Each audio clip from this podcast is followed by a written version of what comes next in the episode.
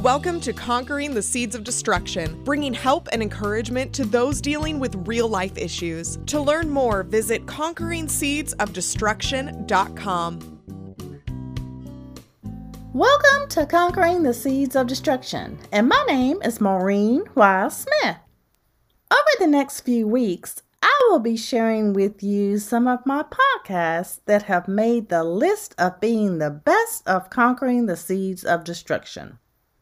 Now, whether this is your first time hearing the podcast or you remember it from before, I pray that it will provide help and encouragement to you in your life. I hope you have been discovering new things about yourself and that you have learned how to encourage and motivate and uncover and even resolve the things that you are faced with.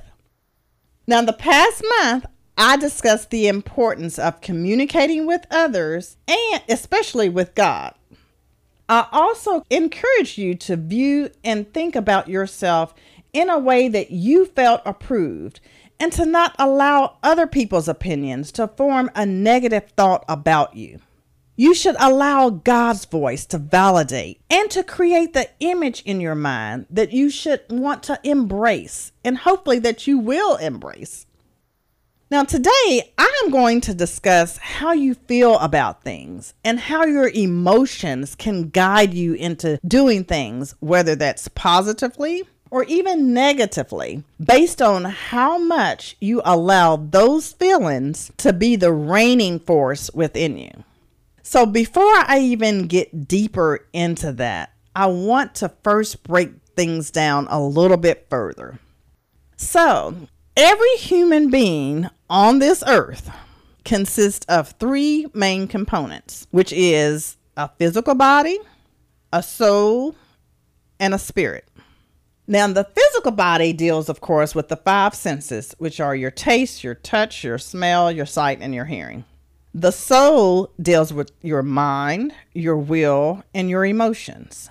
And then your spirit that is what actually deals with your spiritual connection to God. So that's really your personal connection that you have with Him.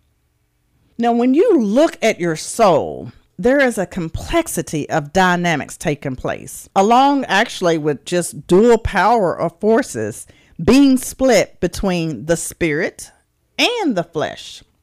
Now, the mind is a very powerful force, as you probably already know, and that it can receive knowledge and information while also processing and analyzing it before the actual next step is taken. The mind also is in a constant battle between the spirit and the flesh as each side tries to make decisions to satisfy each force. Now, the will takes you into a subconscious battle to entertain fleshly desires on one side, and also while striving to, to commit to righteous living with the other side, within the spirit. Now, the emotions within allow you to feel and express responses and reactions that are received. Now, although the Spirit should always be the main force that guides you into making the next decisions that lead to either growth and achievement, it is actually usually a person's soul that kind of rules and makes the decisions. Now, the reason this happens many times is because a person has not connected to God and allowed a personal relationship to form if you only operate with your soul, the mind, the will, and the emotions, and you haven't allowed your spirit to connect to God, you can actually miss out on hearing the voice of God. And as a result, you are being driven by what you think or have learned along the way, as opposed to what God has revealed to you in the Spirit.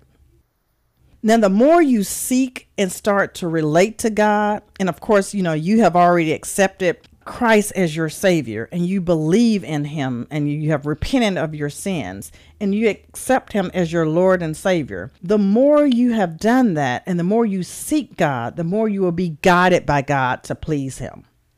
However, if the mind knows what to do there is a will to get it done, sometimes it's a person's emotional state that kind of governs their decisions and actions. How you may feel about a situation can sometimes weigh heavily on a decision that you make versus if it is the most logical thing to do at that time. For instance, you feel that you have gone through something and need to be comforted and encouraged about the situation. As time goes on, you can have the game plan and you know the next actions to take to get the job done. Now, as you start to think about it, you may actually have some reservations about it. Because although you may have thought it through, you don't feel that it is the best option for you. And as a result, you put in minimal effort to get the job done, solely based on how you felt about it.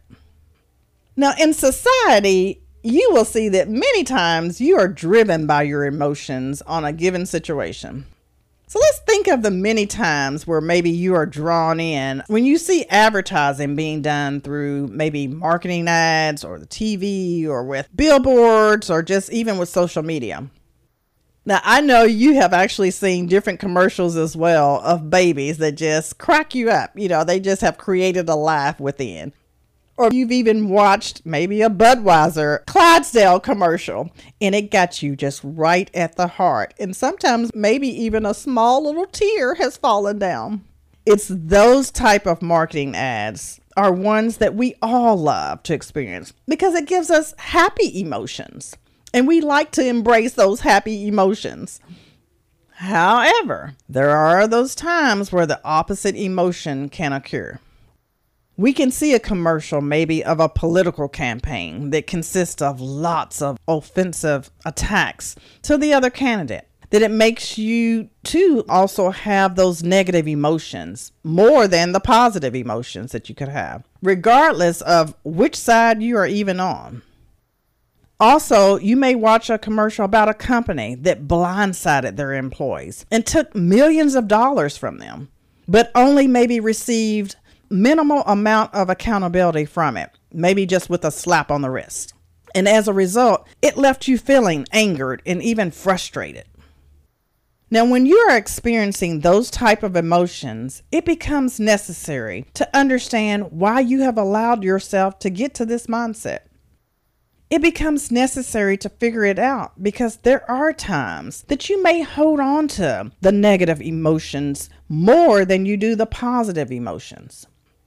When your emotions are not balanced, you can carry those feelings with you throughout the day, causing distractions to your performance on the job, in your relationships, in any activity that you engage in. It becomes important to find out what makes you get angry or upset, especially if it is something that has not affected you personally. So, what about you? Have you experienced these types of emotions where your emotions have started to rise because of something maybe you saw? And as time went on, you continue to stay in these types of emotions? And how long did you stay in it?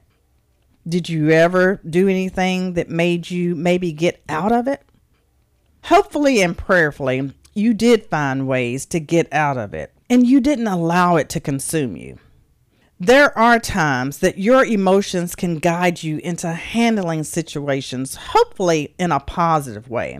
But depending on the situation, you can handle it also in probably not the best way.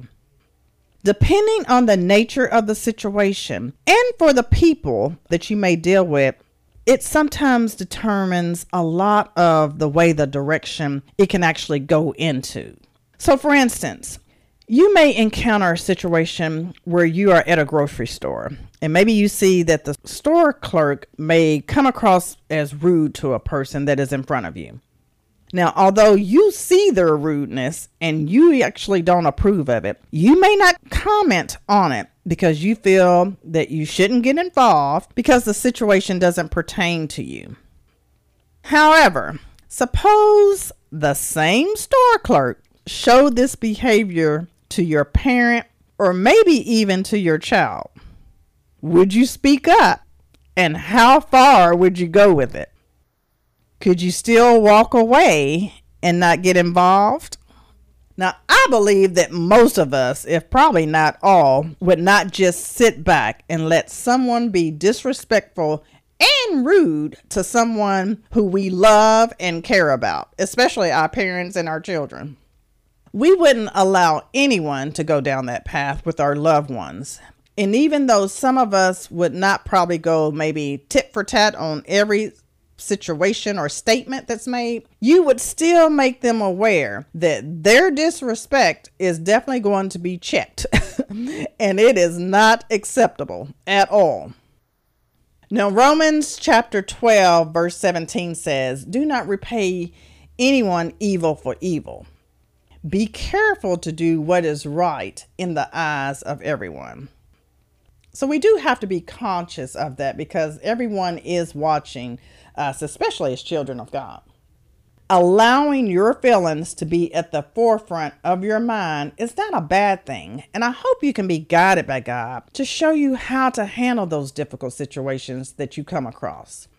Yes, it is important to pick your battles, and it is even more important to stay safe, especially in an environment where people may be on the edge.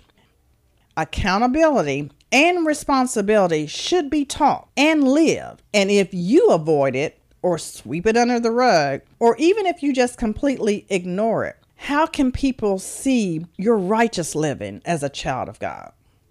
Also, you should try to help people that have been wronged.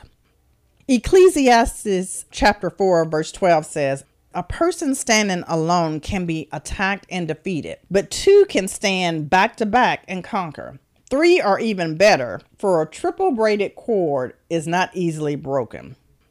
The threefold cord is you, them, and God working in a situation so that things are handled in a peaceful way, but more importantly, are handled and not avoided.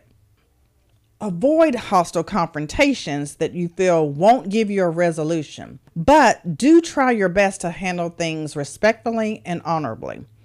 Operating in your emotions can sometimes get the best of you because your feelings can get to a point where you don't have any type of control, which is not good for you or for anyone having to deal with it. It is good to feel things because you want to be able to experience the things that God has placed in you and how it can help you grow. Your feelings allow you to handle things also in the best way because when you feel things, you allow yourself to be open and to look at things in a different way. When you respond with heartfelt emotions, you allow the focus to be taken off of you and you try to connect with someone on what they may be experiencing. That can be good because it not only helps you to build a relationship with them, but it also helps you to understand the situation better and what the person may be going through. Balance is the key in it because you have to make sure that you don't allow yourself to go too far on one side of the spectrum. If you do, it can go into a direction that it may be too much for you. So let's take this to a different approach. How do you handle things when someone does something to you, or maybe someone close to you, and it makes you feel upset? Are you able to take a step back to see if you are putting an expectation on them that you want to accomplish? Is your expectation for them achievable? Is it fair to cause a flared up reaction when something you want is not achieved? In order to get answers to these questions, you will need to be connected to God on how He says to do it. So, tomorrow I will be in the biblical approach section. So, please go ahead and join me and see how things unfold and what God says to do in our lives as we are conquering the seeds of destruction. Take care and stay safe, everyone. Bye bye. Public author and speaker Maureen Y. Smith brings help and encouragement to deal with real life issues, giving you permission to live the life of abundance that God wants you to live, allowing peace, joy, and freedom to reign in your life. To book Maureen at your next event or small group, email conquering seeds of destruction at gmail.com. And to follow Maureen along in this radio journey, purchase your discounted copy of Conquering the Seeds of Destruction book and workbook at conqueringseedsofdestruction.com. That's conqueringseedsofdestruction.com.